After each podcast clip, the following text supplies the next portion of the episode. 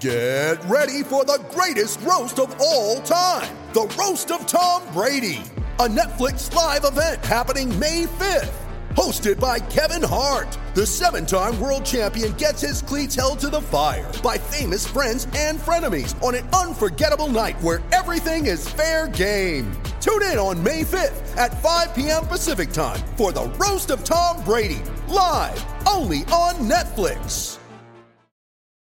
You ready? Showtime.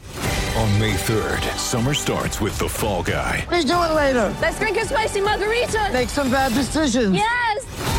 Audiences are falling in love with the most entertaining film of the year. Fall guy. Fall guy. Fall guy. That's what the poster said. See Ryan Gosling and Emily Blunt in the movie critics say exists to make you happy. Trying to make it out? Nope. Because I don't either. It's not what I'm into right now. What are you into? Talking. Yeah. The Fall Guy. Only in theaters May 3rd. Rated PG 13. Don't call it a comeback. I've been here for years. Celtic Stuff Live. Welcome to Celtic Stuff Live on CLNS Radio, the leading online provider of audio and video coverage for Boston sports. I'm your host, Justin Poulin, alongside John Duke, and we've got the start of a very special off-season series for you.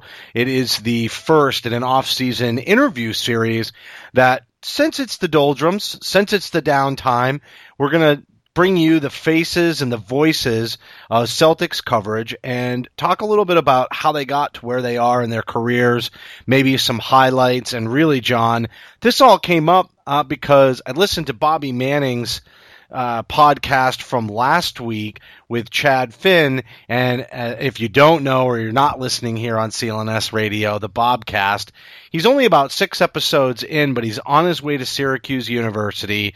And he's got his hands in a lot of different types of media, has been covering sports for about three years, writes for Celtics blog, hosts post game shows, and has the Bobcast here on CLNS Radio. But it's just at a point where he's beginning to look at, at starting his career um, as he gets older and, and heads off to college. And he was asking Chad Finn about advice to somebody who is, you know, budding uh, or aspiring to cover uh, sports. And so I thought it was interesting that you know Chad Chad always is a great guest and he had some good answers. But I thought you know what a better way for our listeners to to uh, enjoy the off season than to talk to some of our longtime hosts or guests of the show and get some insight into how their careers evolved and whatnot.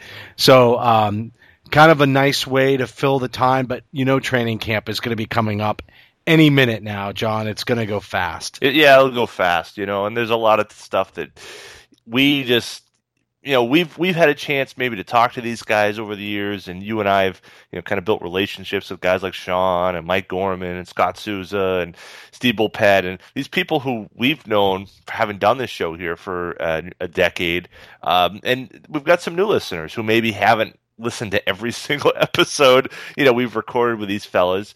And so it's great for for the, our new listeners and maybe even some of our old listeners to learn a little bit more about who these guys are who they you know why they got into this uh, why they got into sports journalism sports media sports you know broadcasting and the like uh, and so I think it was a great idea to, to head down this road, the old Bobcast. We're, we're taking our, our, our cues from an 18 year old on his way to college. That's that's new media, folks. In case you're curious, you know things have changed. So it's great though, and and the one thing I want to say before we start this series too is that. I think we're we really are somewhat blessed here as Celtics fans in that there's some other uh, markets, and there are some other uh, perhaps you know beats on on the go that in town and in Boston and in New England that aren't quite as forgive as forgiving, aren't quite as open, aren't quite as uh, able to to make this this switch to to new media and and the world we live in today. And from when Justin I started, yeah, know, started out, and, and Justin before me, uh, ten years ago, we've had really nothing but great experiences with so many of the folks who cover the team, and uh, I really just look forward to have a chance so all of you can have a chance to understand where these guys came from, how they got into doing what they're doing, and and uh, you know really understanding why uh, they've been so willing to participate in something where they get no fees for coming on and talking to us, and uh, it's it's been great to have them uh, part of this ride here over the last ten years. Yeah, that's a really good point. Is Boston has been out on the the front end or the front uh, leading leading market for adopting new media, and that's definitely been very fantastic. Speaking of new media, you can follow CSL on Twitter at CSL underscore tweet live, as well as myself at CSL underscore Justin, and John here is at CSL underscore Duke. The entire CLNS Radio Network at CLNS Radio, our Facebook page, facebook.com backslash CLNS. Don't forget to download our app.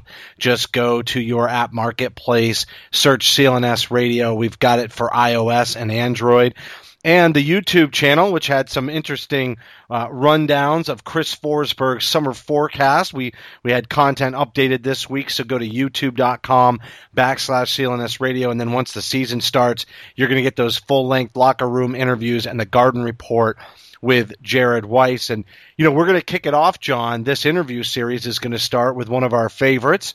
Sean Grande, play by play voice of the Boston Celtics. We're going to bring him on here in just a minute, but I'll I'll just say uh, Sean reached out because we posted the uh, retrospective on the KG acquisition, uh, coinciding with the date of the acquisition on July 31st.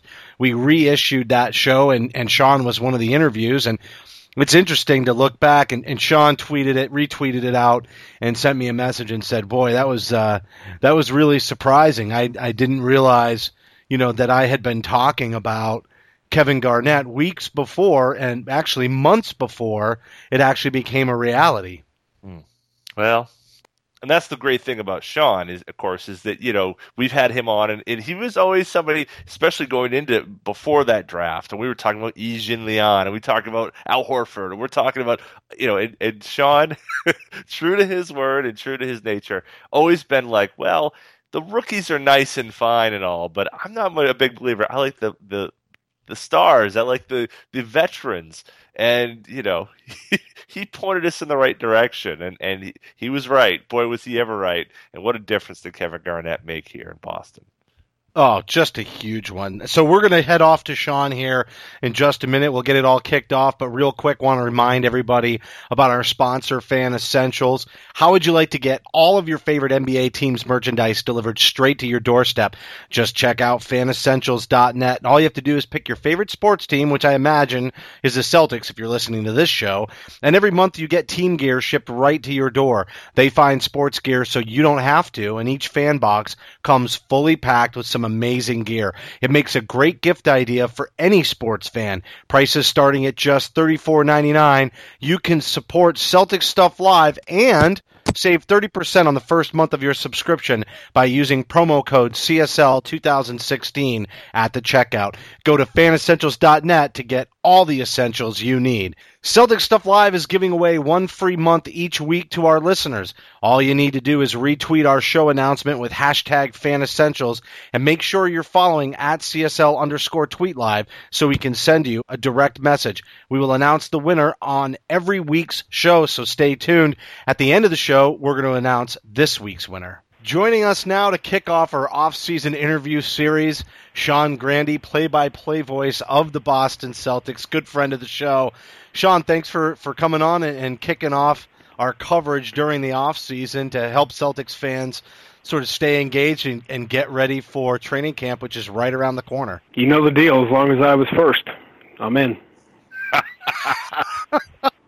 True to form, you know, we've talked about this, but this whole uh, alternate persona that you've taken on with our show, uh, you know, with with the Gorman slash Grande uh, tit for tat, I just I think that's funny because you really reserve that only for Celtic stuff live, don't you? Podcasts create an opportunity that you don't have in a lot of places. So it just, I'm not sure how it evolved, and maybe we were kind of talking about that Kevin Garnett flashback show from 2007.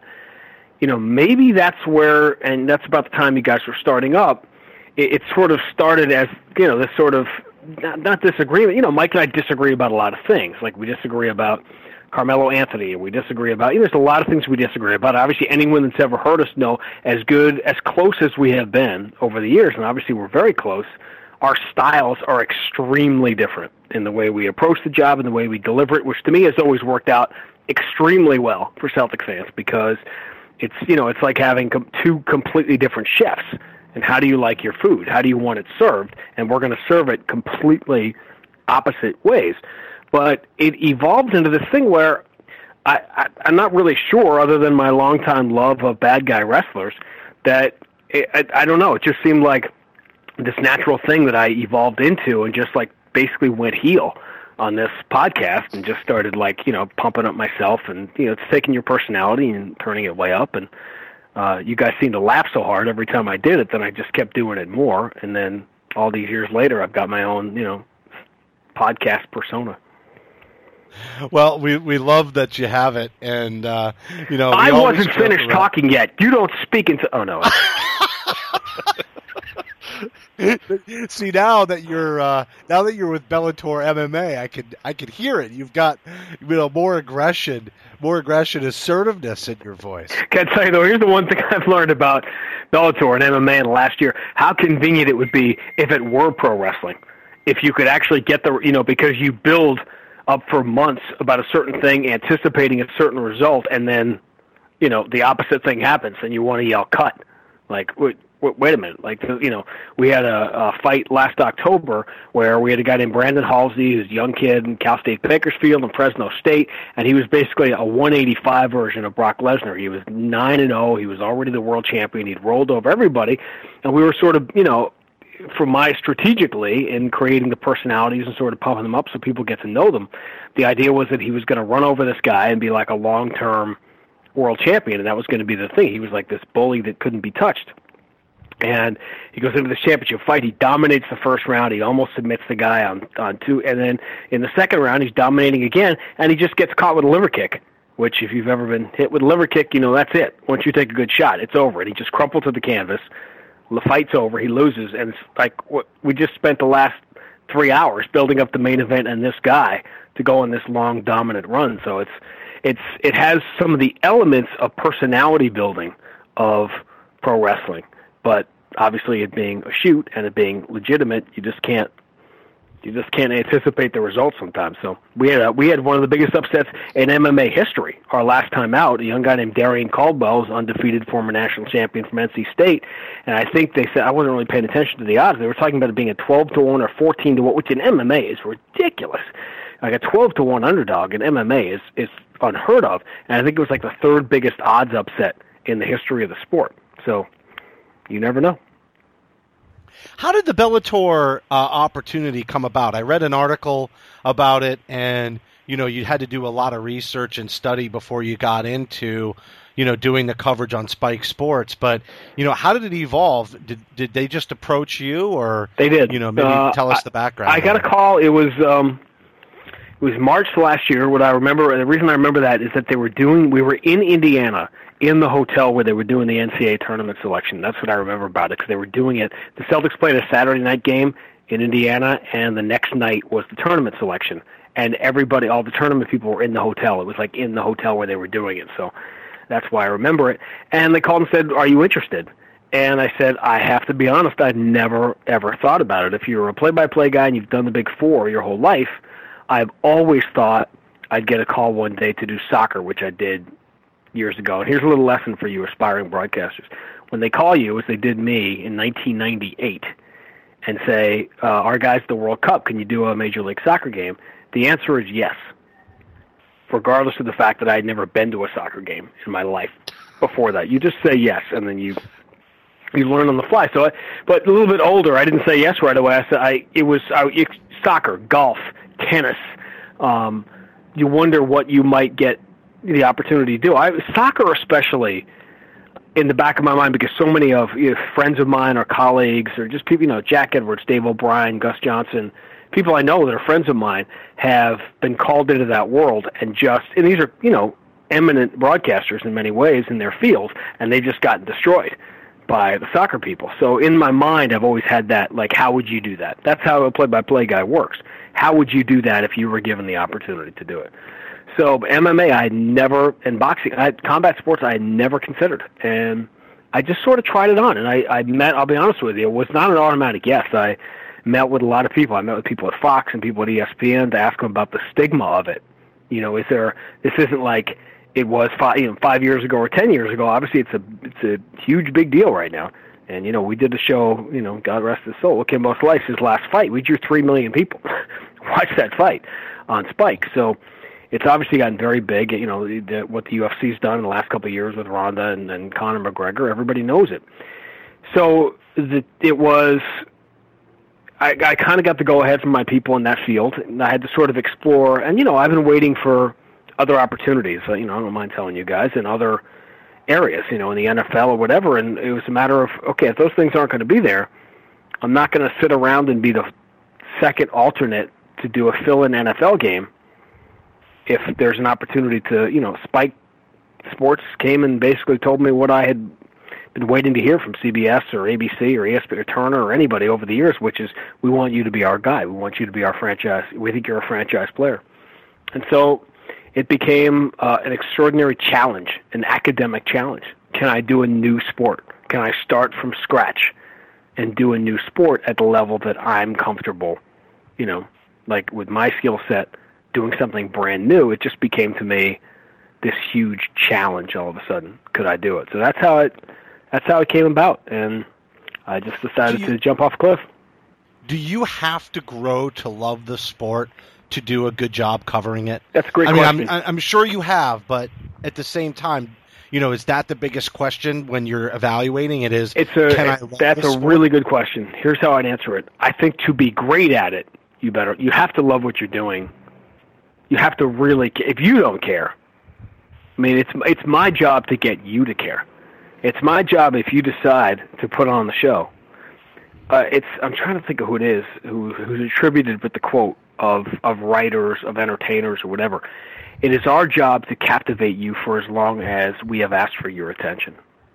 And if you're going to try it out one night, it's my job to make you interested in the fighters and the fights. And to do that, I have to be interested in them. And that's what quickly happened to me was how interested I became and how much respect I had for the fighters and their stories and what they do. Particularly now we're in an age as the sport grows, the top guys are now full-time mixed martial artists, and some of them are very well paid, high-level athletes. But a lot of them, even at the UFC Bellator level, which is the top level in the sport, once you start moving down towards the middle, these are people that have jobs. You know, that have regular, it, you know, depending on where you are, you know, in, in your life and how much money you've made and whatever. Some of these people aren't full time fighters, and that's when I really just became engrossed because what I found, MMA is basically where the sports you're thinking of, NBA, Major League Baseball, it's basically where these sports were decades ago, where guys would have jobs in the off season, where the the players' unions are not completely set in place yet. Where free agency, which is the biggest story in the sport in 2016, now that you have a strong second group, guys are jumping back and forth, and they have real free agency, and they can truly test the market. This is all decades old to the Big Four, but in MMA, it's new, and that that goes with the way it's covered. You know, you see guys, you know, Ariel Helwani, who was thrown out of the UFC event for breaking a story a couple of months ago. This kind of thing that would happen decades ago, but you can't, you know, I think there's growing pains with the sport trying to operate suddenly with the spotlight. Combat sports used to be able to do whatever you want because nobody cared or they were paying attention. Now, somebody fails a drug test or whatever, the whole Brock Lesnar thing, it's the lead story on SportsCenter. So that's kind of it's a fascinating time to be in the sport as well. Well, the ride to the top is always the most fun. I mean, even watching the Celtics go through numerous rebuilds, uh, two under the Danny Ainge era, that's the most exciting. Is watching it get to the championship level, and I would think that that is part of the draw in covering MMA as well because of what you're saying that it's establishing itself as maybe a fifth major sport and I wanted to ask you I know telling a story is really the most important piece of your job. Like you said, how how do you get people interested? You tell a story. Your monologues before Celtics games are epic that way uh, for any regular season game. So I guess what I would ask you is: Is it different trying to tell a story? Is it a different pace in covering MMA than it is the Celtics? You know, like you mentioned, golf or soccer. You know, I would think doing golf, boy, you better be a hell of an interesting person to fill the space, you know, in between, right? Like golf has to be one of the hardest sports to cover, I would think, as an announcer. But how is how is Bellator MMA different from trying to cover the Celtics, from having that narrative and filling the space between fights versus between quarters?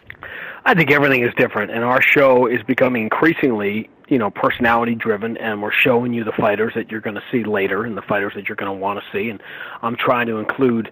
This is where I sort of applied my style and found my niche is in the storytelling in the promos for the fights coming up, seeing the fighters in a locker room area, you know, coming up next, this guy, and you know, it, you watch a lot of old, you watch combat sports, and generally they'll show the two guys who are going to fight, and you'll hear announcer A say, and here's, you know, Justin Poulin, and he's 12 and four, and he's going to be in the main event against John Duke, and he's, you know, 14. If I can find some nuggets, Did you just give John a better record than me? I did, No, he gets it. I did, but you know what? He gets Who is he it. beating? Thank you. This is the point. This is what you learn about MMA. Here's the difference between MMA and boxing. You notice in boxing, everybody is 28 and one because Yeah, they have to fight. true. You have to pad your record Right, to be considered a serious contender. In MMA, it's almost more important to lose because that's how you learn and whatever. It's a completely different culture, which is fascinating. A lot of that has to do with like the jujitsu culture and you know learning and being humbled sort of on your way up. It's a completely different you know different animal. These are all little things that I've learned over the years, but everything is is different. And my my thing has sort of become the walks to the to the cage. In the in the big fights, we have the big screens like you see on WWE, and the walks. That's when I've got my 60 seconds to sell this fighter and his story and something interesting that he may have told me, or something interesting about his background, or tying it into other other sports. That's something I do a lot. Well, I'll I'll bring up, you know, I've talked about Steph Curry, and I've talked about Cam Newton, and I've talked about LeBron, in connecting things that they've done in their careers or what these guys have done in their careers, and just a way to, you know, to to make it more understandable. But pace is all about, you know, I'm asked all the time, like, what's your favorite thing? You, something that I'm really proud of, and this is just I bring it up because of pace. Three years ago, when I was asked to do the Red Sox, the reaction to that, you know, knock on this isn't backdoor brag or whatever, was overwhelming. But I believe that it was overwhelming because I don't think people thought I could do it, and they didn't. They were shocked to hear me at that baseball pace. You know, so to me, it's like, you know, it's a singer singing a different. You know, it's like Meryl Streep doing a different role. It's a singer singing a different thing. I think the best analogy I've come up with with play by play, which is trying to salvage a way to understand in my own mind that your life's work is my business doesn't work based on who has the highest batting average. In my line of work, you can hit 380 in AAA every year and never get called up. You could hit 220 in the majors, but if there's something about your game that people like or whatever, you get the you know it's it's a lot more random. So to me, I've I've kind of come up with the cooking analogy that there's because people it's so subjective. I could be one of the best chefs in the world, and uh, my specialty is steak tartare, and I make the best steak tartare in the world. If you like your steak well done, you're not going to like my specialty dish. You know what I'm saying? Because it's not the way you want it served.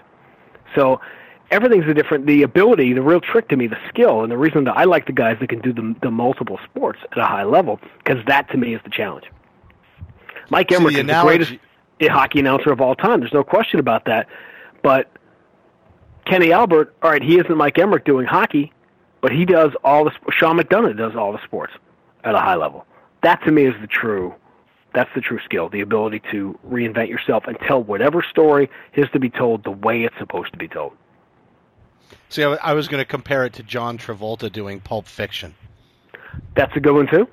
I can, you know, that, that worked for Travolta and, and Bruce. I mean, well, Bruce Willis basically played the same I thought Bruce Willis. movie. Willis. Absolutely. He was really good, but he played the same. off. Bruce Willis has played the same part in every movie. Uh, John Cou- Jo- John Cougar Mellencamp.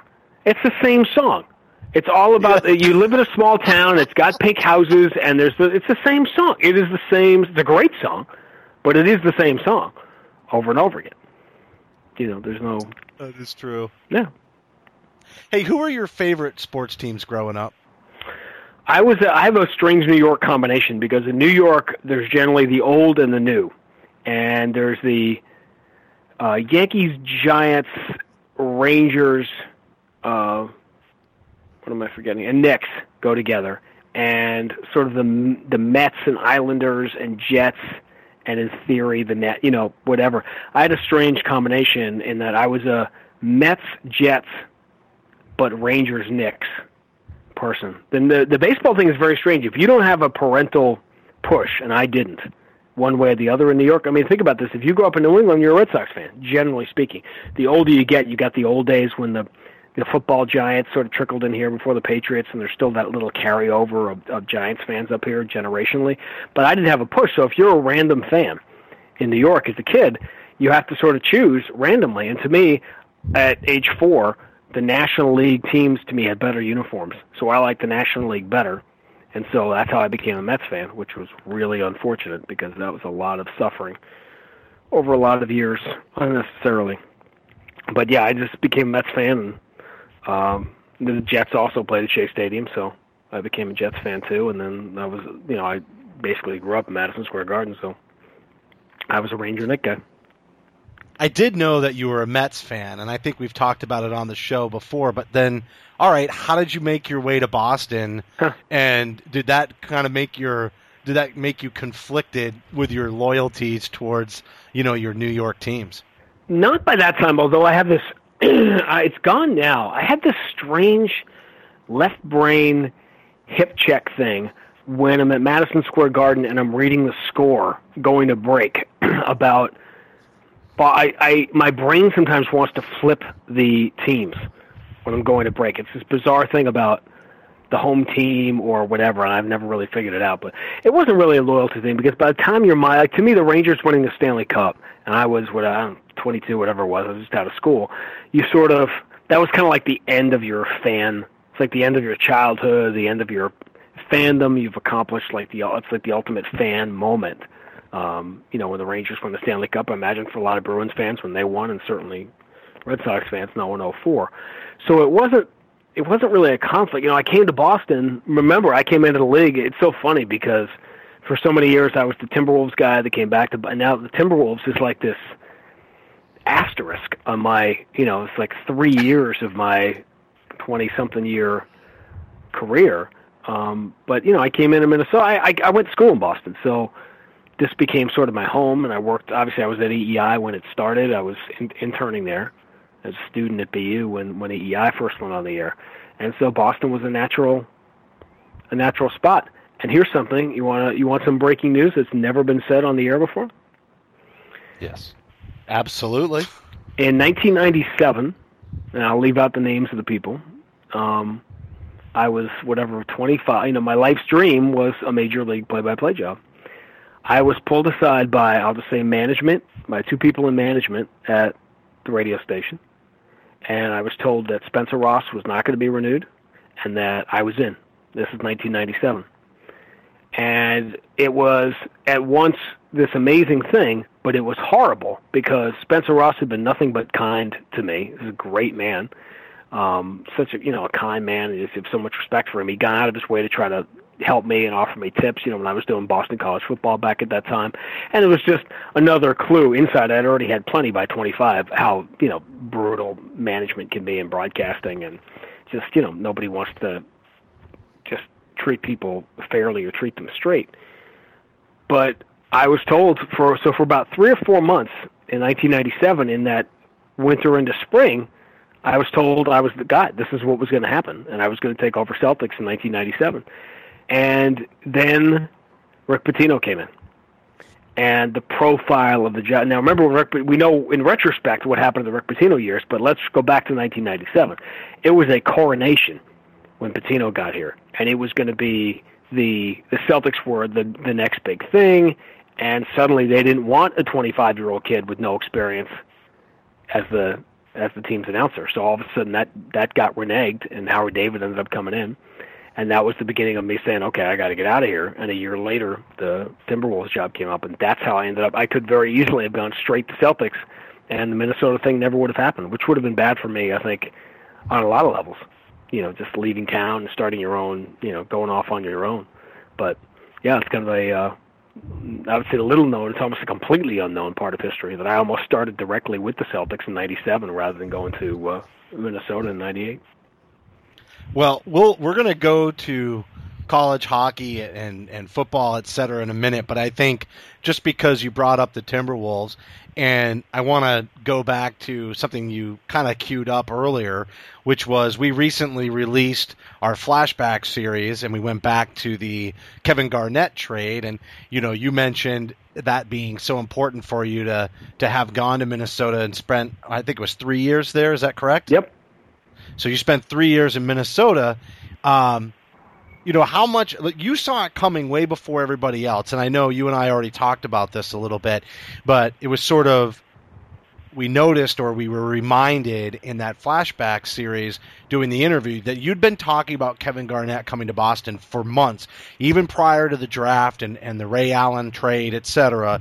You'd been talking about it for months, and because Twitter wasn't then what it is now, nobody really ran with it. It lay dormant and you almost had an I told you so kind of moment when we brought you on the show and said, All right, let's talk about it. Kevin Garnett's coming to Boston. But, you know, I got to think that because of your time with the Timberwolves, part of the reason why you saw this coming, you know, miles away. Yeah, there were, I mean, listen, there's oftentimes that we know things that people don't because of our jobs and whatever. That was one of them. This happens all the time. You know, in the whole Twitter, the Twitter age only escalated the whole nonsense of who has a story first which 99 times out of 100 is just a matter of no, that's that's too high. Nine times out of 10 is just somebody having it 10 seconds before somebody else. Who cares? It's irrelevant. If somebody has a true story and they're really breaking a story, the uh, you know the the sexual assault of the U.S. gymnast, you know, like a real investigative story, that's different. That's a true story that somebody has looked into and they're creating it. It's not like this 10 second race. But the Twitter people, you know, people who cover team would get annoyed with me when I would have when I would tweet something first or I would have because of access side, not realizing that my access prevents me from, you know, that nine times out of ten I know I know already know the stuff that everyone's happening. I'm just not allowed to say it.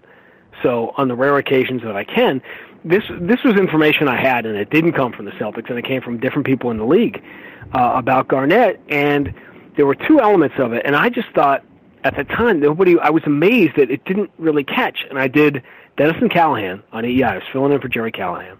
Do a whole show with John Dennis about a whole bunch of stuff, and Barry Bonds was coming in to play the Red Sox, and are people going to boo him or not, or whatever. And the show's winding down, and we're going to we're in a commercial break. And John says, "Is there anything about the Celtics? Any free agents? Anything else? Anything you could throw out as a topic?" And I said, "Yep." he said, "So, like, if they're a big name, I'm like, just ask me." So, and I, you know, I'd known this stuff and waited for somebody to ask me, but it wasn't my place to go out and say it. But I was curious if somebody raised the flag up or threw it out there, raised up the flagpole, I guess is the expression, what would the reaction be? And so I, John Dennis sort of teed me up the question: Is there anybody, are there any sort of free agents on the market, or any any scenario by which the Celtics could make a big splash in the off season? And I said, yeah, Kevin Garnett. And I think his time is done in Minnesota. Blah blah blah. You have the clip. I don't know if you're going to play in this or not of what I had said to you. It was very similar to what I said to you in June, which was This is back from our June 17th interview, 11 days before the draft. I must tell you, I find it very, very interesting that nobody, and I mean nobody, has said the words Kevin Garnett. But if for no other reason than to have the discussion, after a week of Shawn Marion and Rashard Lewis and Jermaine O'Neal, why not think of the biggest fish that could be out there? when everyone was talking about, and I forget the other names now, I, re- I was reminded when you played that clip a few weeks ago of the different names that people were talking about. And I was like, well, if you're going to think about those guys, why not dream big and go for the biggest one, you know, the biggest fish there is in Garnett? So I had, you know, I did have some idea that it was, there was discussion and that I knew that the Celtics and the Lakers were the teams that had the two best offers because they had the two best bigs – to build around Al Jefferson and Andrew Bynum when I didn't realize that we had done such a good job building up Al Jefferson and exactly what you had said about MMA, about how exciting it is to be there in the climb. I underestimated how attached people had become to Al Jefferson, and thus leading to the Boston Herald poll, which I to this day will cite over and over and over again. You had 80% of the people, or the fans voting, were against trading Al Jefferson for Kevin Garnett, and of the four Celtic broadcasters, three of them were staunchly against it. One of which said, "If the Celtics trade Al Jefferson for Kevin Garnett, I will quit." These are all forgotten parts of history and hyperbole and whatever that made it fun, but it just I find it interesting. You always have when history happens, you have to look back at something like that. When something happens and people are going to be really against it, when the Celtics take Jaylen Brown, and everyone was disappointed because they wanted Kris Dunn or they thought something else was going to happen, I make a note of that. When everybody destroys the Terry Rozier pick, and I like Terry Rozier, as you guys know, because I got killed on Twitter that night for saying that I like Terry Rozier. And I just, I'm like, okay, because now I've, I've been around. Al Pacino, Scent of a Woman. I've been around, you know. I've seen some things. So here we are. I, I've seen times when 80% of the people were staunchly against what I thought would be the greatest thing in the history of great things. And yeah, so when Kevin Garnett the next year was having the year he had, an MVP caliber year, did I have some moments when I was calling a game when it was hard not to turn my palms up like Michael Jordan in the 92 finals? Like, I told you so? Of course. And one of the most significant moments, and we've probably talked about this on the show before, one of the most significant moments in play by play history is an I told you so. Down goes Frazier is an I told you so. Howard Cosell was the only one that picked Foreman to beat Frazier. Down goes Frazier isn't down goes Frazier. Down goes Frazier is I told you, I told you so. Ah. Listen to the call. Listen to it again now, wherever you are listening to this, unless you're in your car. Go on YouTube and play it again, and now know that Cosell was the only one who picked Foreman over Frazier. Listen to it again. Of course, emotion comes out, and down goes Frazier. Told you so. Down goes Frazier. Down goes Frazier. Down goes Frazier. The heavyweight champion is taking the mandatory eight count, and Foreman is as poised as can be in a neutral corner. He is as poised as can be. We have a minute left in this first round, and already this fight is proving out what some have expected. That is really interesting. Go ahead, John. Well, no, I was just that's it, well, and and I don't think anyone thought that there was anything untoward about that. I think that, you know you when you're right about something, and this how often have we seen people, and we saw this most recently on on Twitter, and, and all this. These people who have purported to are breaking stories, but certainly don't appear to have that access. And I think there's a respect from those of us who are fans, who are or or viewers or listeners uh, of of yours and of others to say, look, there's there's a point there where we can't expect you to to open up the open up the door and say, see, this is what it is. But when when we do have that peek inside, it's it's really fascinating, and that's one of the joys I've had of having you on with us is that you, you know you there's certain things that you know that you can't share with us, but when you give us that little peek into inside, I think that's what what people what really gets people excited about having you on these shows and, and these podcasts because it's a very different role for you, just as you said earlier, to be a pod, you know the, the the guest on a show like this. Whereas when you're a host, it's a very different role. How how has that as new media kind of has come in? And you talked about you know finding that voice, I guess, early on. But what as as we've seen this new media kind of translate, where have you kind of seen that as maybe an opportunity for you to, to share a different side of yourself or a different side of the story maybe than is being shared elsewhere? I think that you just have to embrace it. When Twitter started, I was very leery of it for a couple of reasons. Um, and I've always felt this. I said this. I said this to you probably on the on the show four or five years ago when I first started doing it. That, and I still think to some degree it's true that Twitter is a new car and we're all 16. You know, like we're going to smash this thing up before we figure out exactly how to use it. We're going to crash it a few times. And I knew with my sense of humor, number one, and that line we talk about about reporting stuff. I got I got a call from the NBA a few years ago about something I had tweeted, which I thought was, and it was one of those things like I got a call from the league, and it wasn't a threat. You know, it was, it was a very nice, friendly call, but it was about, are you with the team? Are you like, what are you? It was about some. It was about a buyout thing. Like I knew that the, if like the somebody had bought out Reggie Evans, uh, the Celtics would probably be interested in signing him. This is I don't know, four years ago, five years, doesn't really matter. Um, and I knew that was the case, so I was like, you know, hey, keep an eye out for a. And I got a call like, hey, if you're connected to the team, you can't be talking about other teams' players and stuff like that. And there was the, fa- you know, I, I did have to apologize to the president of the Miami Heat. Uh, I was asked to, and I did. I didn't, you know, I actually did it willingly. Um, several years ago, about a very popular tweet about the dance team during the Eastern Conference Finals. Uh, so again, with my sense of humor, you can, you know, you can walk that line. But to me, if you don't when I was young, I saw middle-aged white guys, and they would turn their nose up at what was new and whatever.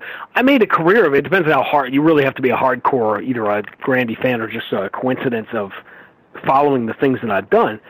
But when we first started the Big Show with Glenn Ordway, and this is 20 years ago now, I created. Were you the, the sports director? I'm sorry, but was, I was. that when you were the sports director? was, yeah. Okay. And it was, but part of that was I was, I did the updates on the afternoon show, and I was a producer of that show. But I also created that the character, the Flash Boy character. And the reason I did was the show was largely middle-aged white men, and middle-aged men in general, and there was no 25-year-old voice on that show.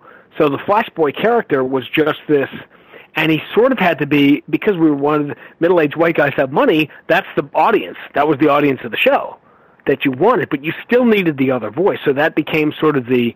I became that annoying twenty-five-year-old kid who was skate would like skateboard into your legs outside Tower Records, you know, with no regard for what.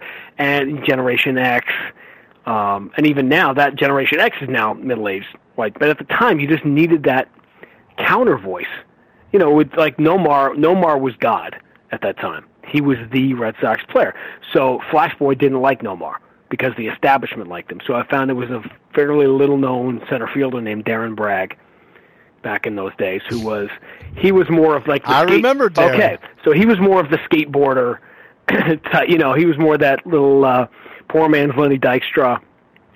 So I kind of picked him out and Flash Boy became just this huge Darren Bragg fan and no matter what would happen, if Nomar hit a grand slam to win the game, I would instead play the highlight of Darren Bragg grounding out to move the runners up earlier in the inning. You know, instead just just to be, you know, like to be anti and that's the whole point, is you want to be you want to appeal to all different demographics. And when I left the show, and you know, Pete Sheppard was very popular, he did a great job doing what Pete Sheppard does. I, I didn't want Pete Sheppard to do it. Not that I didn't like Pete Sheppard. I wanted somebody else to come in, and I thought Flash Boy was like, you know, this is really dating myself, but there was that music group Menudo, and when you got to be a certain age, you were out.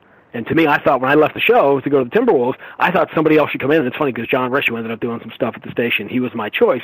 So I wanted somebody else to come in and play Flash Boy, and just be the that character should have stayed because you want that younger. And even now, the state that's what happened yeah, the station just generally just got old and you just have to have it's fine if the star of your show is a 50 year old white guy that's great but where's the 25 year old voice you know on the show on the station Well, and you have to point. recruit because eventually that 25 year old Yeah. becomes. that's exactly you- right Your station has to be able to appeal wide Yeah. enough so that you still capture the demographic that generates revenue. It's a, it's a no brainer. yeah it's uh, it's it's not you know none of this is is brain surgery but that was you know what new media is and you have to figure out how how new media works i think we talked about this a little bit off the air there's a lot of stuff that makes me you know, I, I have sort of institutional memory when it comes to the Celtics. I've done, you know, more the earlier years when I was courtside. You actually your memory for the games is better than it is, you know, when you're not.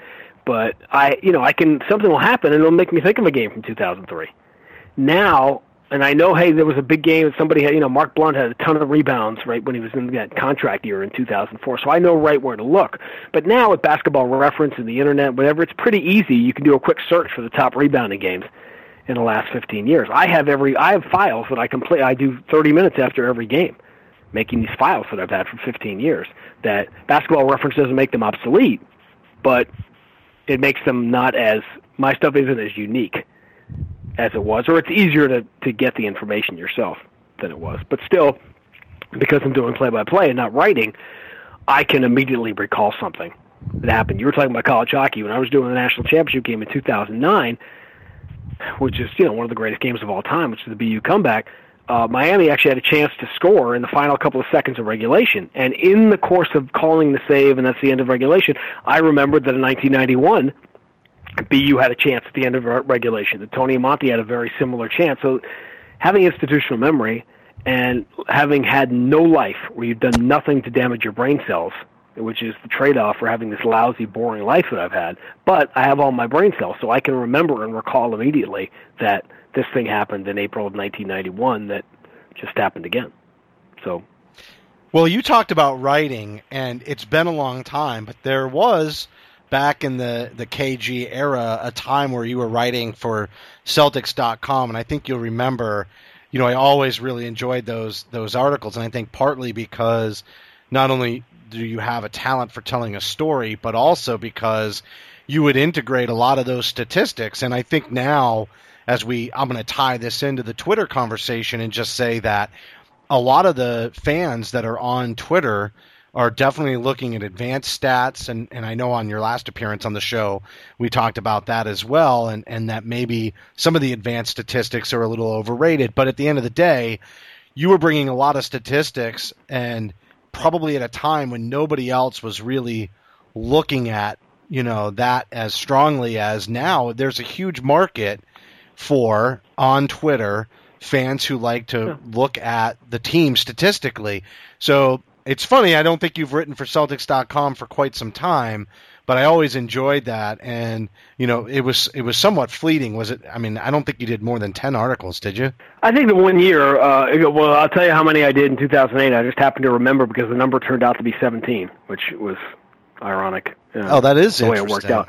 But yeah, that was just something they asked me to do, and if they asked me to do it again, I'd certainly consider. It takes a lot. You know, they they want me to do something for.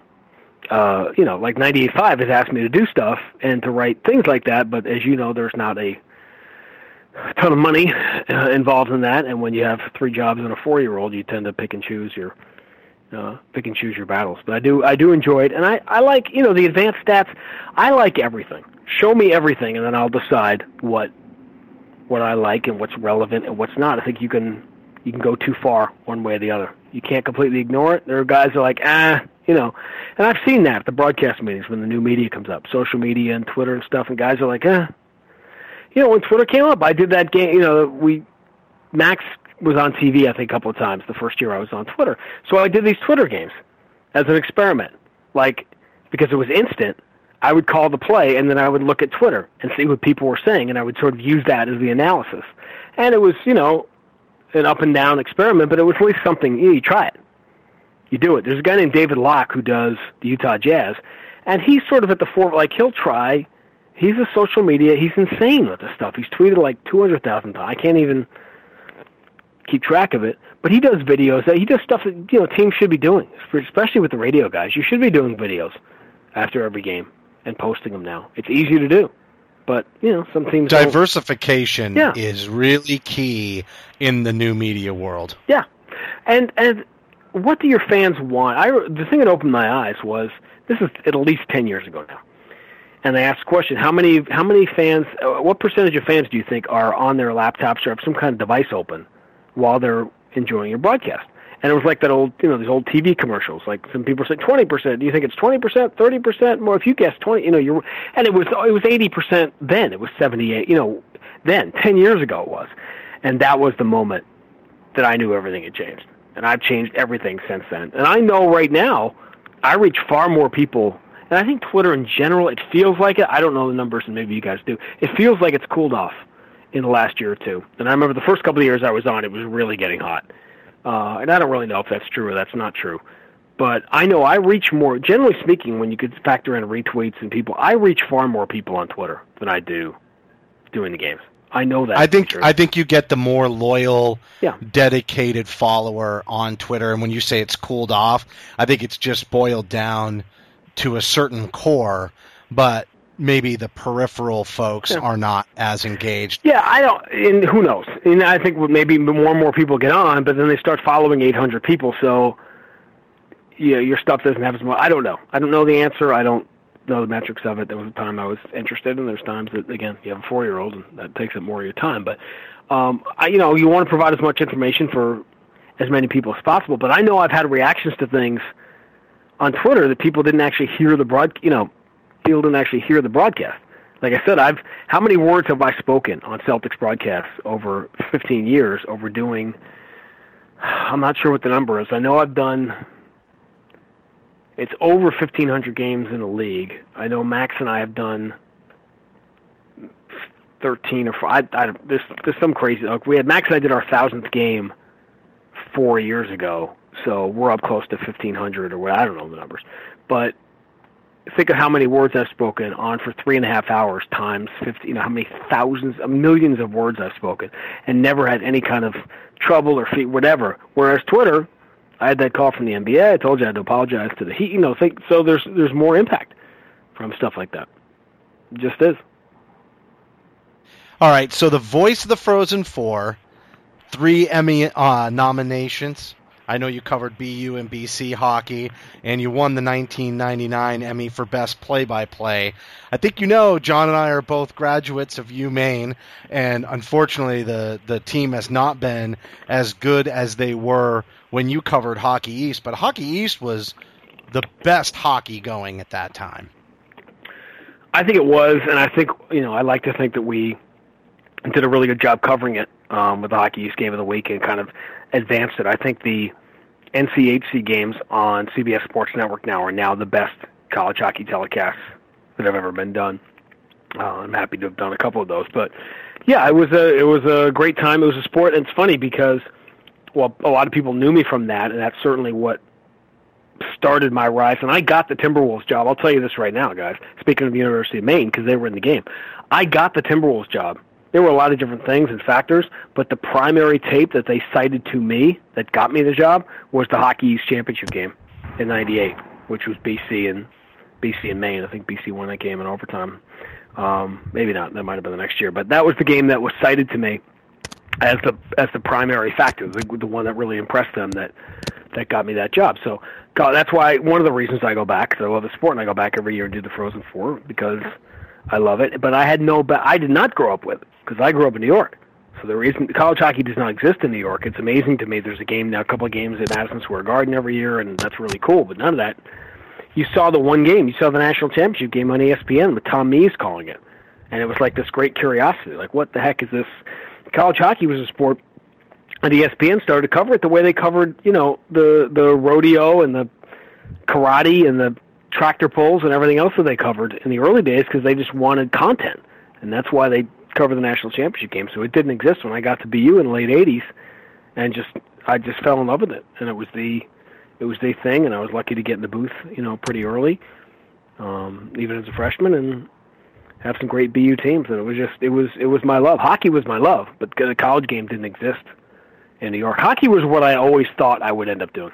That was what I assumed was going to be my path: hockey or baseball. And I mean, and as as we all know, you you know still break away at, at times to cover through the season. Um, is that something that you'd still want to pursue? I mean, you've done certainly college, but on the pro level, I mean, is that something? I mean, certainly being a pro, it's hard to do college uh, college hockey and NBA basketball, but I mean, that's certainly you have a passion for that sport that is is obvious. Um, is that something you still would want to pursue, or is that because your your schedule right now it's just too difficult to I, see that? It's funny. I get calls. I mean, the first every year I go to the Frozen Four, and every year Barry Melrose and Cap Raeder kind of corner me, and they're like, "When are you going to?" You know, it was like a running joke for years. Like, when are you going to jump to the NHL? What are you, you know, because you love hockey, and everyone was trying to recruit me. Uh, even this year, the day that Howie Rose stepped down from the New York Islanders, I got a ton of calls.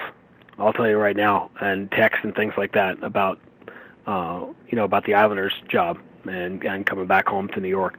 I think it'll always be there. I, I think somebody asked me on Twitter, and you guys can find it. Um, a couple months ago, there was a point where I, I just got tired of answering questions in 140 characters that you can't. So I actually typed like a little memo and made that, like, took a picture of it and made that the answer on Twitter. And somebody asked me about like what your ambitions are because they're different when you get to a certain point.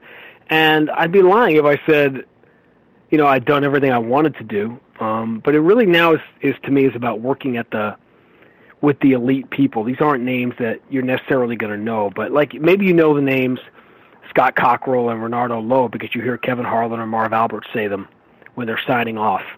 But to me, I grew up worshiping sports television and worshiping the guys that produce it and direct it, the great producers, the great directors, and just being with people in different trucks over the years, sporadically. Um, that's really what I, you know, and those those people operate at the you know, at the elite level. They do NFL games, they do high level college football games, and they do, and so that is certainly something that I had wanted to do, and I, you know, you want to be you want to be the best at what you do, and to do that, you have to work with the best people. So it's uh, you know the Celtics has been a labor of of love, but it's been a that's been a lifestyle choice. You know, because there is only so much you can do when you're when you're committed to a team. But I also believe the true romance of play by play is telling the story of a team from the opening day of training camp to the final playoff game. That is that is to me the essence of it. And it's great to do the NFL and it's great to do the Super Bowl. But to me the best job in play by play, regardless of sport, is following a team from the start of the season to the end. And that's something, as particularly you've had very different cycles here with with college hockey. And going back to that for a second, I mean that's something where you get to pick the, the, the pinnacle of that season. Yeah. You know, the pinnacle of the, the final Frozen Four. And, and as Justin said, I mean, two I mean, us being you know UMaine graduates and, and having been there when Shawn Walsh um, was you know really the king of the sport.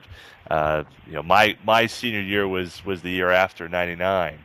So, you know, having gone through the 42 1 and 2 season with Kariya and Montgomery and those, and the Ferraro brothers, and, and, you know, having seen what college hockey can be, do you think that there is a level? I mean, again, everyone who's listening probably is a basketball fan, but selfishly, as a UMaine fan and, and as a college hockey fan in general, do you think there is a level where college hockey can ascend to that maybe isn't going to be college basketball. I, th- I, think we all agree that that's that's an unrealistic expectation.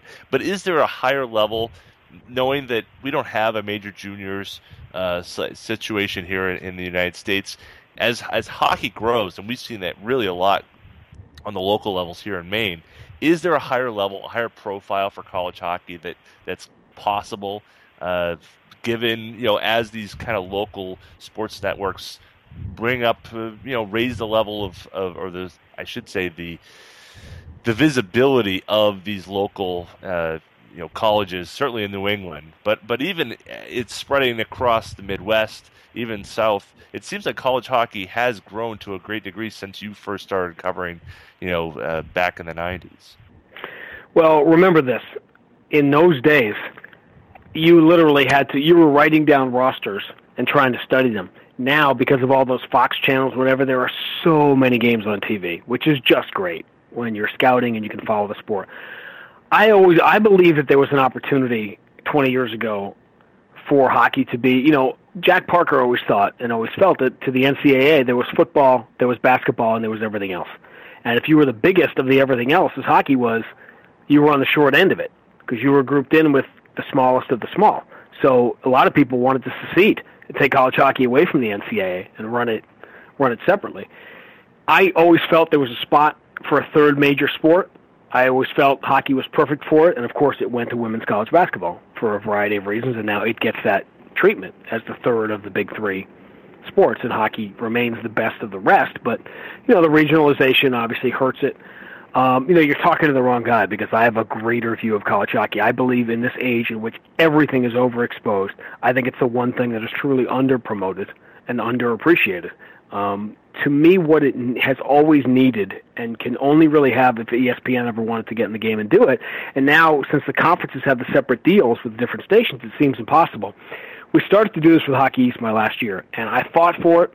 I got it, coaches pushed back at me at first at the idea, and eventually it was very rewarding because some of them came to me, including the aforementioned Shawn Walsh, whose last game, by the way, I broadcast with Bob Norton in the NCAA tournament in 2001 in Worcester, and there was a commercial break late in the game, and he got kicked out of that game. And Bob Norton and I, who and we knew his health, his health was not very public at that time, but we knew it. And Bob Norton and I kind of looked at each other like, did that son of a gun just get kicked out of his la- like the last game of his life? Did he just get kicked? I mean, how Shawn Walsh was that? That he was one of the most unique people, by the way. And people in Maine love him, and people outside of Maine hated him. But he was great for the game because he loved it and he promoted it, and we needed more people, and still do, like him within you know within college hockey. Because hey, did he push the rules? Did he You know, did he fracture an occasional like Axel Foley? Did he fracture an occasional law from time to time? You better believe he did. You better believe he did. But there weren't the right system. You know, if the NCAA really cared, there would have been better systems around. You know, to to keep him in check. But anyway, that's a separate. We could do an hour podcast on Sean Washington the time. But there was, you know, to me, there was always that opportunity for for hockey to, you know, for hockey to grow. And it, to me, it's disappointing that it didn't. But it needed two things. This is what I was saying. Number one, it needs, and it's Arizona State finally is playing. But you need Arizona State and UCLA, and you need a Pac-12. You need them to play hockey because let me tell you this: you go to a kid in Quebec or Manitoba or Saskatchewan okay, really good junior A player is going to be a really good college player, and say, uh, you spent your whole life here in 30 below wind chill in Manitoba. How'd you like to come play hockey at Arizona State for four years on a full ride? How appealing do you think that sounds? And that's when you start getting to make, you know, legitimate big time talent is going to come play at those schools. Profile schools to play it. Quinnipiac and Rand Pecknold have done an unbelievable job putting their program together. Doesn't help. Doesn't help the game. You because when Quinnipiac or RIT or whatever, and Quinnipiac's different because they're a legitimate power, but when like RIT, all these upsets happen and it gets the in basketball when George Mason gets there, it's awesome. When RIT gets there in hockey, it doesn't help us. We need Michigan State, you need Notre Dame, we need as many eyeballs on it as possible. But the thing, and this is the 10 minute answer to your 10 second question. Here's the thing it needed, and never could really happen. National game of the week on Sunday night with a full hour show beforehand that recaps everything that happened around the country where you make, you know, Bob Norton, whoever your Dick Vitale is going to be, and you make it that wraparound show. And then you have the one game, and it's BUBC, or it's, you know, Minnesota, Wisconsin, or it's a big, you know, it's a big game. Even if it's St. Lawrence Clarkson, it's like a big rivalry game. And that team, every other school plays Friday, Saturday, and that week, whatever the big game is, they play Saturday, Sunday. We did that in Hockey East my last year because I fought for it to do the game on Sunday night, where it would stand alone and people around the country could see it because it'd be the only thing on. On Sunday night football is over. It's January, February. And so that was my idea, was to have just one college hockey game because every college hockey person who was interested would be watching it because it'd be the only game on. But the problem is all the conferences have their own TV deal, so you know, if you had ESPN makes, doing a Sunday night college hockey game, people would watch it. It makes so much sense to educate the audience and build the narrative. Yeah. Yeah, pretty simple. It's one of the things we, you know, with Bellator, as much as I've killed myself because we've done, you know, I signed on to do 16 shows a year, and then Scott Coker, who's the who's the boss who runs it, he's the Dana White of Bellator, runs the whole thing, and he kind of came to with an evil smile the next week. He's like, I think we're going to do like 22 or 24 next year, you know, uh, which you know, like I'm already near death anyway, trying to manage the schedule, and but even 24, it's killed me, but it's not enough because we're not because of the Olympics and whatever. We're on a little high. We can't build any momentum. We have to. We need to be on every Friday, every other Friday something's got to be on spike to build that Friday night audience. You know, we build some momentum, and then we go away for five or six weeks. Like UFC, they have so many fighters on there and so many cards. They have there's a show virtually every week. But we need, you know, we're going to do 22 or 23 shows this year, and that's good. But that's not like we did a show two weeks ago, and because of the Olympics and just schedules, we're not back until August 26th, and you kind of lose momentum. And when guys, WWE, if they want to push somebody, he's on TV every week. Our fighters are fighting three times a year, so it's hard to uh, you know to build up the personalities. And because it all comes back to the state of Maine here on Celtic Stuff Live, Dana White exactly. would be you know just another Mainer. Just we have to do that. That's how we do that here. Grew up the town next to me, as a matter See? of fact. There you go. Bellator has run, and I know that they have some smaller MMA shows, but I think earlier Bellator has actually run in the building in Lewiston. Yeah. Where uh, you know you had the Ali Liston rematch. That building, I guess, still exists. They play they play hockey in there, and yeah, they have fights there once in a while. They call it the Colisee. Mhm. Which, Yeah, that's right. You know, given given the fact it's Lewiston, a very fitting name, and and that's yeah, given the Yeah. heritage there. Um, yeah, well, let's. Uh, we've I, I think we, for the one and a half listeners we have there, college hockey fans, I, I I could keep going on with that as well, but. Um, let's go to a name that I think a lot of our listeners do know, and, and someone who you have become friends with over the years, and and just go with how did you get to know Bill Simmons? Let's go there. It's an interesting story in that Bill was a fan of mine before I knew who he was. things have slightly reversed. the first the first time you have that friend, because generally speaking, if you look again, because you're sitting on the Wikipedia page, one of the things about my unique career, you know, bizarre ups and downs, whatever it has been, is that I did a lot of things very young. So among my peer group, I was generally speaking, I, I was the one buying dinner. Let me put it that way, because you know when I was 25 and 26, and I'm in the NBA at 27, and I was at ABC at 20. You know what I mean? So all of a sudden, you know, then like Bill was like the first one to pass me by, and did he ever? Pa- I mean, now it's there's literally billboards and whatever, but he was a fa- he wrote that Digital Underground column, and he used to write about he listened to EI all day, and he'd actually write. You know, he hated the he hated this and he hated that, but boy, that- this Flash boy, this Sean Grande guy, whatever. And it was so funny because I didn't really, you know, I didn't know who he was. And what's interesting about when I met him, I met him, and I know the exact day and place and where it was because the night before on the flight down to Washington D.C., which is where we had this lunch in Washington D.C. on a Monday. The Celtics and Wizards had played a back-to-back home and home, which is in the Jordan Michael Jordan Wizards. The night before on the plane, I had my it wasn't a meeting. I had my audience with Red. It was my first year with the Celtics. it's something I think about a lot. That I'm obviously I'm going to be the last one. I'm going to be the last Celtic broadcaster to ever get the Red sort of you know stamp of approval. I had like a 15 minute meet and greet, I guess, for you know kiss the rings and sort of listen to any advice and sort of get that stamp of approval. Jeff Twiss brought me to the back of the plane. And remember, he was in Washington, so he was flying with us back from Boston. But the next day, I met Bill, and we just kind of hit it off because obviously we're we're he's a couple of years older than me, but we're similar age, similar experience. We have the sports thing and the wrestling thing and the sports TV thing and whatever. And we just became, I you know, we just kind of had that natural thing that you would with any friend. And I knew he was talented. I just it was hard to figure out. I say this. I used to say it about Russillo after Simmons. Like you knew Bill was going to be big, but you didn't know at what because it didn't exist yet. And the thing is, he went and created it. Like he invent, he moved the game. He literally moved the game because they wouldn't let him play on the field as it was, and he, you know, he just uh, he moved it. And obviously, I ended up, you know, I became the the voice of one of his childhood teams, and that sort of helped it out. And I see him now. It's hard. I'm not. I'm not a.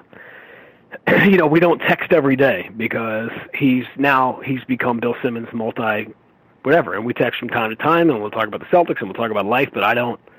You know, now that he's become so big and so everything, when all the chaos happened with the ESPN last year, it's like, you know, we can talk about that, and he knows we can talk about it, but it's not like he doesn't have a hundred people in his face all the time. And I, you know, I get it. He's in that phase in his life where he has to, not to mention having kids and whatever. Like this is this is his time. So it's it's rare in this business in any capacity of it where someone who you feel is really deserving of the success from a talent standpoint and being a good human being standpoint. And so it makes me happy to see my friend do so well. You know, you've mentioned your your four year old son a couple of times on on the interview, and as we kind of get close to wrapping it up, you know, maybe maybe tell us a little bit about how fatherhood has has sort of changed your perspective on the world. I mean, John and I are both parents, and you talk a lot about your career in the early days when that was something that you could almost focus on singularly, right? Yeah. And and now you have different responsibilities, and you talked about time management as a theme quite a bit on this on this uh, interview as well. And you know, talk a little bit about that because I, I'm sure there are many people that listen to the show that are parents themselves and and struggle with that that balance of time management and still doing the things you love. I mean, even to the point where I took a four year hiatus from Celtic Stuff Live, you know, to uh, to start a new career and and make sure I didn't ignore my family. So maybe talk about that a little bit. I think it'll appeal to the audience. Well, you know, I think it's it's like everything in life. It's a work in progress. You know, I haven't made a final decision as to how to how to manage everything. You do the best you can, and it was something that was not necessarily something I had planned in my life. I thought was going to happen, and when it did, it's obviously, as any parent will tell you, it's been the greatest thing. I am not. If you are not a parent, by the way, do not let parents tell you you don't get it or you don't understand something because you're not a parent. I was older when I became a parent. I was someone who thought that I wasn't going to be. So I instinctively I couldn't op- openly reject that notion because I wasn't a parent. But it is basically everything that you think it is. it's just you're actually on the roller. When Brad Stevens, see how I tie this together? There, I remember running Brad Stevens. We get off the bus. We're in L.A. It's the first year. It's two in the morning. He just got hammered in Denver, you know, by 30 or whatever. And I just saw the expression on his face. And you know, Brad and I become what Brad and I become, and uh, it's that was a very strange dynamic for me. By the way, we're talking about getting old and older. Having a younger coach, having a coach who's younger than I am, was really an adjustment at first because I had the dynamic with Jim O'Brien, and I certainly had the dynamic with Doc for nine years and the way we did things. And it took me a while to sort of figure out that now now I'm the older brother, you know, on the air and off the air. It took me a while to kind of like acknowledge that and accept that uh, on a couple levels. But It's like a rite of passage. it really is. Uh, uh, everyone, yeah. This is the first time as a player younger than you. I remember when Lawrence Frank became a coach, and it was the first time there was a coach that was your. It's like all these things that just make your back hurt instinctively. Like you just you know want to get fitted for a a truss or something, or have your prostate examined when they happen. Uh, so I, you know, Brad had just got. You know, it was just a bad run. You know, that team had the 10 and uh, 12 and 14 start, so it didn't seem like it was going to be that bad. And then everybody went away, and it was like you know 11 and 40 after that. It was brutal. And we get to L.A., and I just saw the expression on his face, and I said, "You knew what you were, you know, you knew what you were doing. You knew what you were signing up for." And he's like, "Yeah, but you know, when you're actually doing it," and I said, "Yeah, it's like parents. It's like parenting, or getting on the roller coaster. You know you're not going to sleep. You know it's gonna, it's gonna, it's everything that." people say it is. It's everything you know intellectually it's going to be when you're not a parent. But now you're actually on the roller coaster. So now you're actually feeling it. You're feeling the physical things that come with it. Um, but it, you know, it is it is what people say it is, and the highs are higher and the lows are lower, and you couldn't imagine you'd love anything the way you love. It's absolutely true. There's a great speech that Aaron Sorkin wrote for The West Wing for the Toby Ziegler character when he's about to become a father and he's worried because that he's not going to love his kids the way other people do, and that he wants the things that are important to him to stay important. He likes being good at his job, and obviously, as you guys know, all joking and kidding and heel persona aside, excelling at my job is something that's defined my life. That is, it's been that's very important to me. I can't, I don't control whether I'm doing the NFL or whatever, but I want people to say, it, you know what, man, he's a jerk. I, when he's on with those guys, those guys are so nice to him on the podcast, but he's such a loudmouth jerk. I can't stand him. But you know what, Dan, that son of a gun can call a game. Like that's fine with me. All that's cool. But you know, when you have, there's a reason you're doing. It's like when I took on this other job, there were other factors too. You know, in life that I had to take on this other job. And I put myself through hell last year doing the two jobs at the same time and doing other freelance work. But when you say, yeah, my son's going to a better school now, it's like there's a reason to get on that extra plane. There's a reason to do that, you know, beyond being good at it or the challenge that comes with it. And it's, uh, you know, it's pretty amazing when they start walking and they start talking and they start, you know, watching Celtic games on there. And I tried very hard not to push sports on him because it's, you know, he's going to be around it all the time. Oh, but work. he's been to the Mets games, has he not? He is. I took him to a Mets game last week, and I have I have some great pictures of uh, you know I brought him in to one of the last games of the year, this that Charlotte game, and you know he sits there and he puts the headphones on and he you know meets Tommy Heinsohn and um, you know he walks around. The first when he was a baby, he's walking around TD Garden. He, he loves steps, so there were a whole it was a whole building full of steps and the biggest TV screen in the world. So why would it not be the coolest place like for for a two year old to crawl around?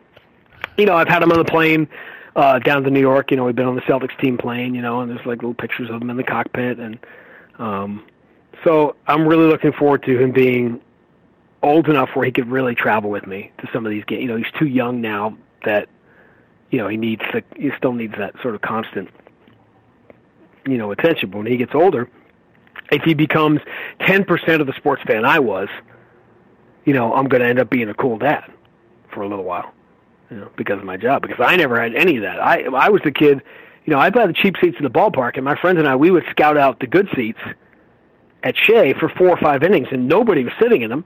And then you eventually try to sneak in there, and the usher, and you knew later, like if you had money to give the usher, he would have let you stay. But who had that money? You know, so I tell people that's why I went into this in the first place because I couldn't, you know, I, I couldn't afford these seats. Then they ended up moving the seats, you know, so maybe I could have, but who knew? Well, I have no doubts you're a cool dad. I mean, come on, every kid likes a bedtime story, and as we talked about already, you're an amazing storyteller. So I can only imagine uh, how creative you get uh, telling stories to your boy. And so let me tell you about the time I had to break up a fight between two Celtics on the bus. We were pulling Yeah. into the Lincoln Tunnel. Wait, hold on. Is that a true story? It is.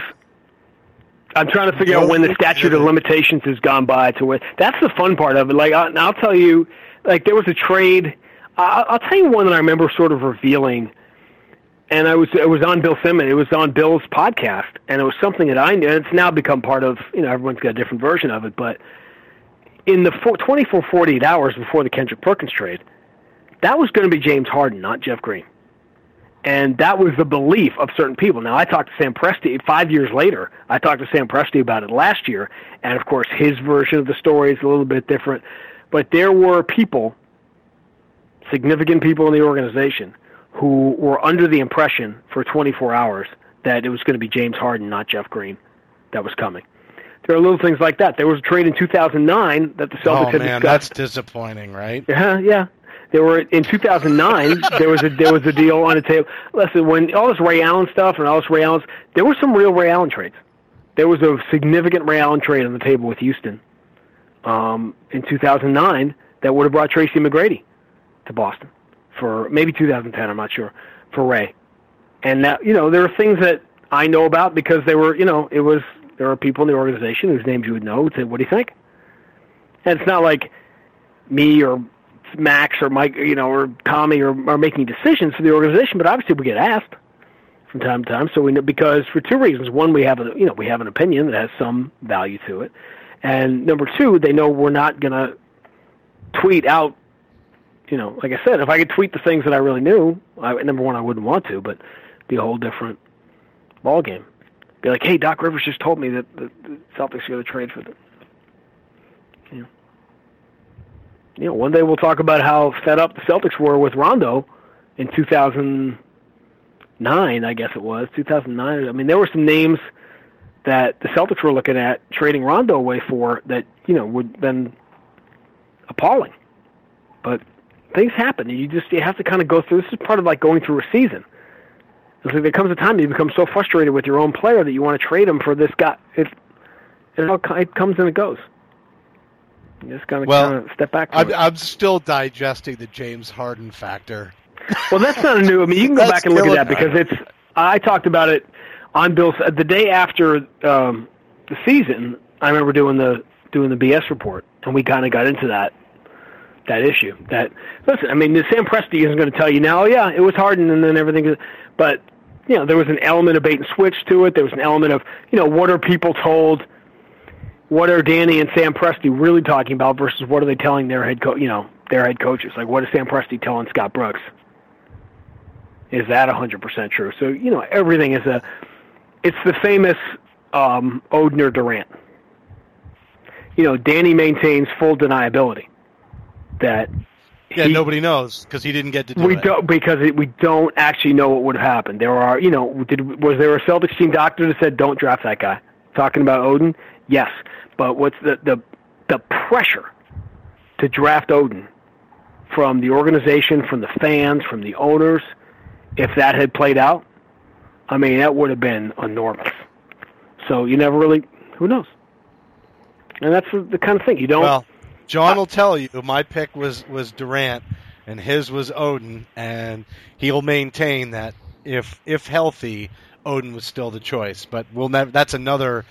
That's another plausible deniability scenario because he wasn't healthy, and we'll never know what he could have been in the alternate universe. unless you were the Spurs or some team that got a fluke, that got the number one pick as a fluke that year, you had to take Oden because that's what the game was.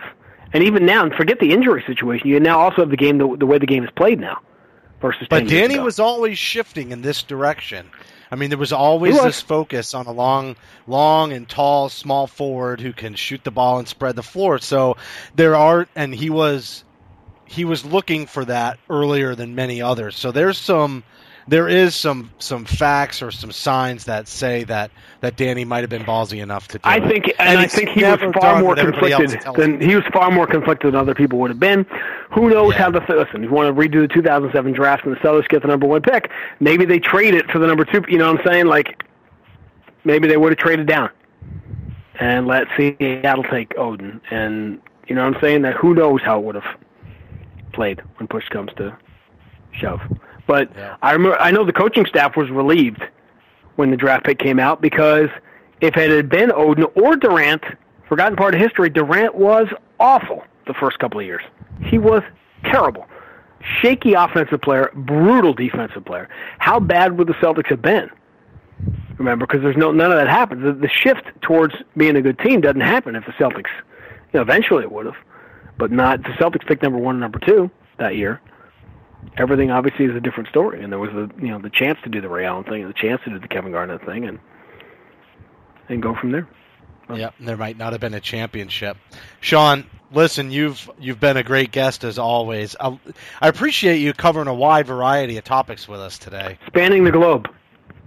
It Yeah, great, quite quite literally. As great Jim McKay said. One of my one of my been. favorites. It was a very sad occasion, but one of the things I got to do, and you're talking about the opens of the show, which I now only do obviously on special occasions. But uh, Jim McKay died before Game Two of the Finals in 2008. He died between Game One. Game Two was a Sunday night. He had died on the Friday or the Saturday, and because I did those things, my Game Two open was about Jim McKay, and this is how rewarding things can be years later. Um, it was something I was always very proud of, and I was very much into. You know, like I wrote about how the last game before my father died, the last basketball game we ever watched, was Game Seven in '84, where the Celtics and Lakers. Uh, the star of that game, of course, was the guy that was going to sit next to me that night, calling Game Two of the finals. You know, and Cedric Maxwell, and how Jim McKay probably would have known that story because he was the master storyteller of all time. About a year ago, somebody sent it to me, and I've you know I know people at CBS now, and I know people who are close to certain people, and I asked if Sean McManus would be interested in seeing it. I'd sent it to you know someone who works at, at CBS at a fairly high level, and I said I don't, I'm not going to send it to sh- you know if you think he would like to have it, please give it to him, um, because I know if somebody wrote that about, and I was like, eh, it's kind of like a kiss ass thing to do, so I didn't want to do it, and he was like, if somebody wrote that about your father, you'd want it, and I said okay. And I didn't think anything of it. And a few days later, I got this wonderful note from Sean McManus about how much he appreciated it. and What night it was going in the Jim McKay family archives and whatever.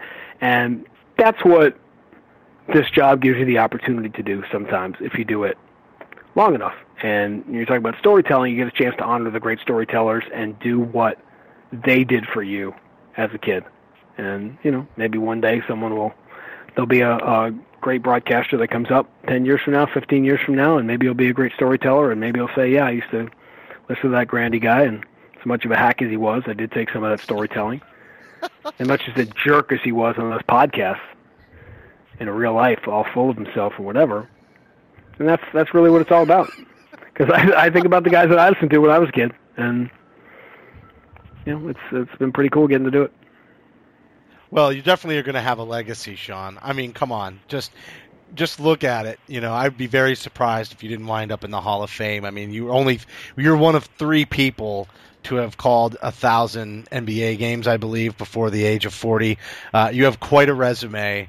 We really did go around the world with it today, and um, you know, I think we got. I think the listeners got a real opportunity to kind of see a big picture from somebody that they listen to on a regular basis, not only on this show, but obviously, you know, on the broadcast on a regular basis. And, you know, the NBA app has been great for that. I'll tell you, I, I travel not quite as much as you, but I do travel quite frequently. And a lot of times I have to be, you know, in a car when the games are going or for the first half, you know, and uh, thanks to the NBA app, I always get the chance to listen to the team, and I and I always feel like I know exactly what's happening on the floor because of your ability to uh, keep Maxwell in check and also uh, bring the game to us and uh, make sure that that I can visualize what's happening on the floor without actually being able to see it. Well, Max is the guy you owe because he's the one who called me up because I turned this job down three times in 2001. It was Max who called my house in July of 2001 and said,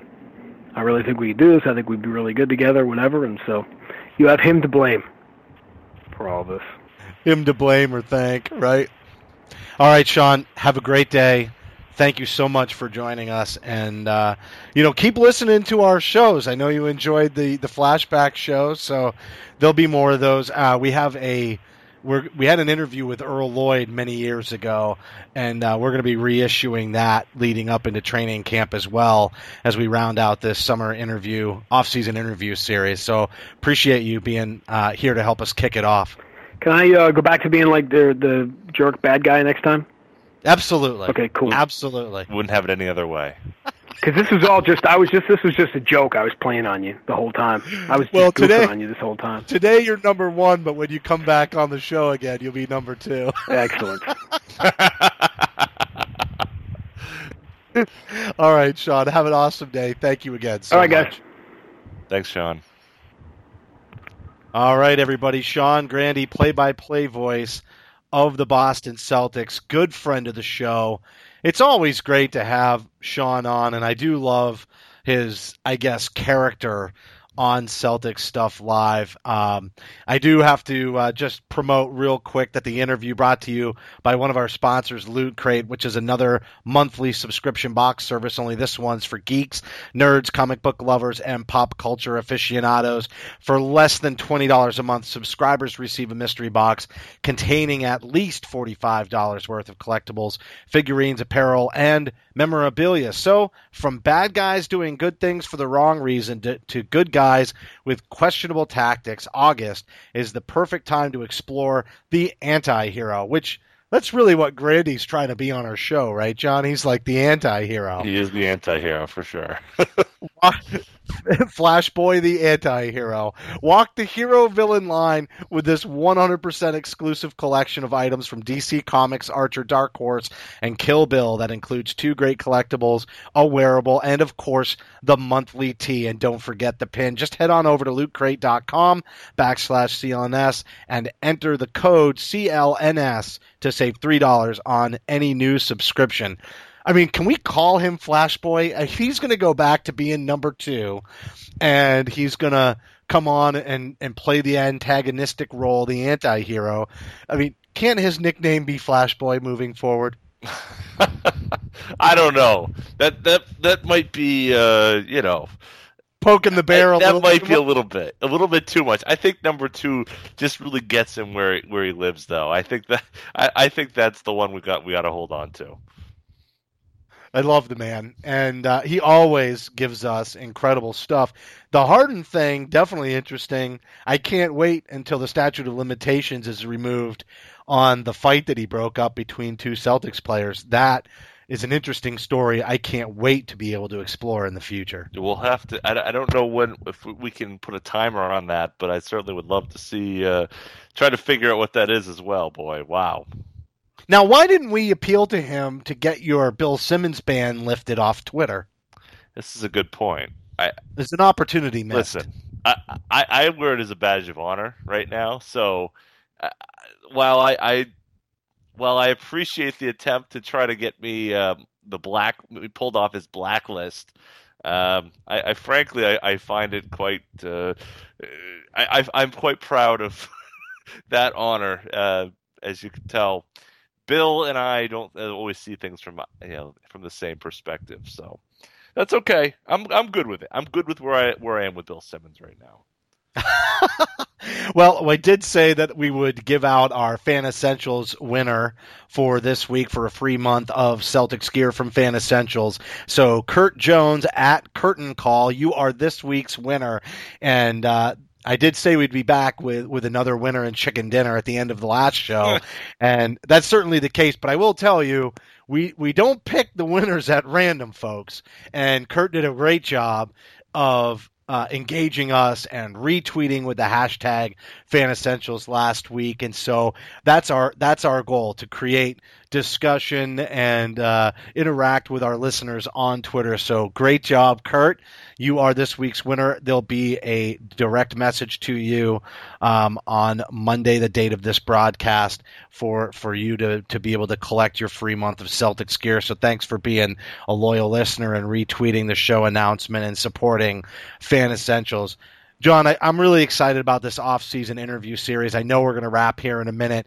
Um, we're going to have to uh, be lining up a number of interviews coming up, but it'll obviously include many of the favorites and many of the the um, guests that have supported Celtic Stuff Live over our 10 plus years in existence. But but really, no better way to kick it off than with Grande. Grande, he he he helped bring us back uh, from the dead here uh, this this past spring as CSL was resurrected, and uh, there's as you said, there's no better way to kick it off with than with Sean, and and as there's a as someone who has first of all, if you have your own Wikipedia page, first of all, you know that there's plenty to talk about. But but Sean's as as I think we we talked about, he's done a lot of different things. He's got a lot of perspectives on things that certainly make you think. Um, maybe you agree, maybe you don't, but but at least uh, you know he's he's got a great perspective on it, and uh, we've we've loved having him on the show, and, and certainly can't wait to do it again to talk about what's going on with the team. But we'll do that when there's actually things happening with the team. Right now, do we do we hold it against him that he's a Mets fan? Absolutely. I mean, we have. No, I think the Jet, the Jets thing is the by far the most objectionable thing of that list. You did see him kind of back away from that, though. Oh, he it was did. More like the olden days. Yeah, yeah. No, he knew. You you, know, you can you can tell he he very rarely talks about his his New York upbringing. He knows where his bread is buttered right now, and uh, for a lot of Celtics fans, those four teams are persona non grata, especially the New York Jets. Well, I'm definitely going to be watching some Bellator MMA because I do want to see this man, uh, you know, apply his craft. I mean, it's I, I know Bellator is still a sport, but it's really different than the other major sports that he's been covering. Um, I just see it as, as such an interesting outlet, and it it really could be his John Travolta moment in Pulp Fiction, where and, and you know I think the parallels are you know, it's not just the fact that Travolta reinvented himself; he reinvented himself in a violent movie, and so that's how I that's how I really drew the the connection. Is all right. So you know, there's this bad boy image that Sean is comfortable playing on our show, but I think I think there's an edge to Grande that needs to come out, and I think that that MMA is a perfect place for Sean to play that out. And I I would be if this if this run goes five to ten years, I'd be very interested to see how his own personal character develops in that environment. So it's something to keep an eye on. Uh, yeah, no question. He's he's uh, he's an interesting fellow, and uh, I, I think we've all been. Uh, I hope we all appreciate. Um, you know what we've what we've been able to witness with him here uh, as as the play-by-play voice of our Boston Celtics. Well, if you just think about his appreciation for WWE, which is long standing, he's he has definitely loved wrestling his whole life. He references it all the time. But the announcers in wrestling became part of the entire package, the drama, the story. And and I can just see himself bringing that influence and shaping MMA in that way. But um, we'll wrap on that it's been a great show. Again, thank you to everybody who listen. The broadcast is going to be available on demand on the CLNS Radio mobile app as well as clnsradio.com. Don't forget to be following us on Twitter. I'm at CSL underscore Justin, my co-host here at CSL underscore Duke. Big thanks to everybody for tuning in and a reminder, you can help support the show by subscribing to Celtic Stuff Live on iTunes and Stitcher. Don't forget to rate and review the show because we want to know what you're thinking. And a reminder that today's show is brought to you by Loot Crate and Fan Essentials. They've got great deals for all of you listeners, but most importantly, you'd be supporting Celtic Stuff Live and the entire CLNS radio network. Go to fanessentials.com, use the promo code CSL2016 at checkout to save 30% on your first month subscription. And a big thanks to the entire loyal CLNS radio audience who makes it all worthwhile. For staff writer Eddie Santiago, program director Larry H. Russell, the founder of CLNS Radio Nick Gelso, and my co-host John Duke. I'm Justin Poulin. Thank you for listening to this week's edition of Celtic Stuff Live. Celtic Stuff Live.